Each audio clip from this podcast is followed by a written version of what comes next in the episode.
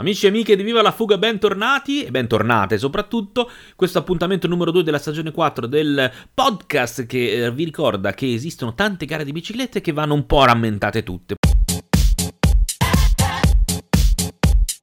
Partiamo dal ciclocross che è un po' il nostro cuore pulsante, quello che ci muove un po' di più. In questo momento si è corso un botto di gare in questo fine settimana. Partiamo dalla Francia con le Grand Cyclocross, Men Elite vinta da Joshua Dubot, mentre le Woman Elite o le donne Elite Hélène Closel, molto bene.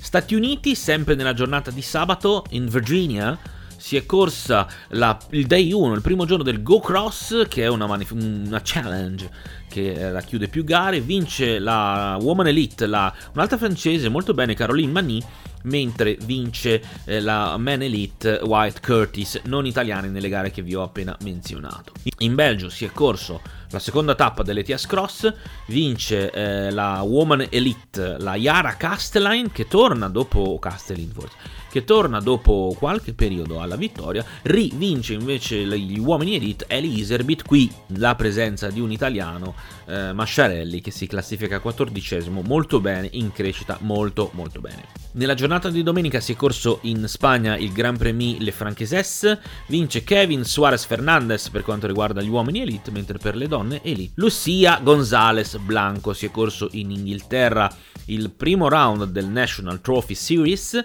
Per le Women Elite vince Amira Meller, mentre per gli uomini Elite Lewis Husky.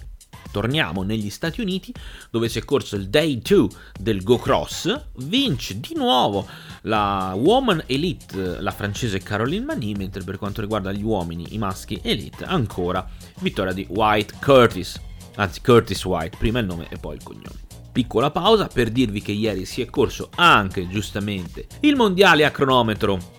il campionato del mondo a cronometro eh, in eh, Belgio, eh, a Bruges, sebbene gli atleti di casa avessero i favori del pronostico perché il Belgio schierava un fortissimo Renko e Venepol e un ancora più fortissimo Vout Van Aert che casualmente si sono classificati al secondo e al terzo posto, molto bene in casa loro, vince, pardon, rivince la prova a cronometro del campionato del mondo e quindi si riconferma campione del mondo, Filippo Gann, italiano che con una media